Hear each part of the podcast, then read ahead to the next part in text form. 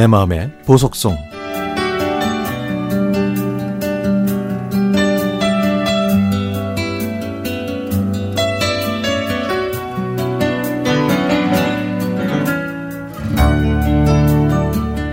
지금 너의 그대로의 모습이 최고야. 지루했던 고등학교 영어 시간에 선생님께서는 가끔 팝송으로 영어의 매력을 알려주셨는데요. 저는 그 중에서 빌리 조엘의 Just the way you are를 제일 좋아했습니다. 진로 문제로 갈등하던 빌리 조엘이 믿음과 용기를 준 어머니의 말씀 덕분에 자신의 길을 선택했고 그 마음을 담은 노래가 바로 Just the way you are 였죠. 하지만 나이가 들수록 자신의 모습이나 타인의 모습을 있는 그대로 받아들이는 건 정말 쉽지 않습니다. 그런 면에서 빌리 조엘의 어머니는 현명하고 지혜로운 분이었던 것 같습니다. 아이를 키우다 보면 긴장되는 순간이 많죠. 특히 초등학교를 보내고 공개 수업에서 아이의 모습을 보는 날은 더욱 긴장이 되는데요. 저에게도 그런 날이 있었습니다. 학교 선생님이라는 직책에 있지만 제 아들한테는 그저 직장 마음일 뿐입니다. 그런 제가 처음으로 아들이 다니는 학교를 가게 된 날. 입학식에도 못 갔는데 제 아이는 어느덧 4학년이 되어 있었죠. 30분 일찍 도착했는데도 복도에는 예쁘게 꽃단장한 엄마들의 분주한 모습이 저의 호기심을 자극했습니다. 말 한마디라도 건네고 싶었지만 몇 명씩 모여서 이야기를 나누고 있어 좀처럼 다가가기 어렵더라고요.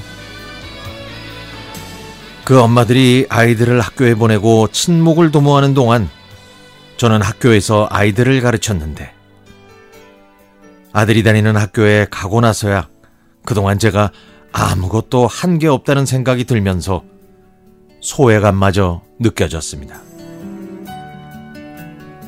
교실에 도착했더니 아들이 창문 밖으로 얼굴을 빼꼼히 내밀고 저를 기다리고 있었습니다. 담임 선생님은 남자 선생님이셨는데요.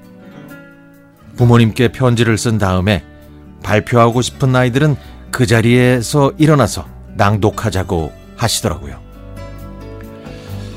저는 조금 유치하다고 생각은 했지만 내심 제 아들도 편지를 낭독해 줬으면 하고 기대하고 있었습니다.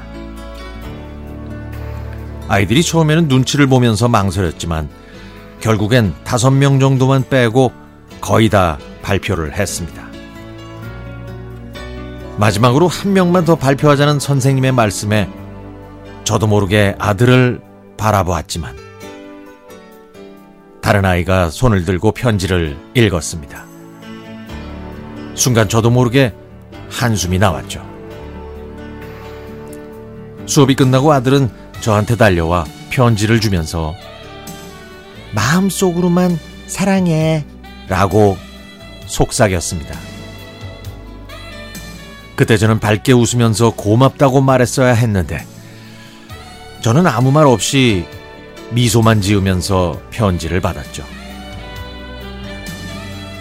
그날 저녁 남편한테 서운한 제 마음을 얘기했더니 남편이 이렇게 말하더라고요.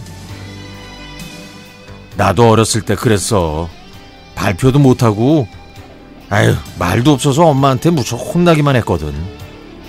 근데, 그게 성격이니까 아들한테 너무 섭섭해 하지 마. 아유, 착하잖아.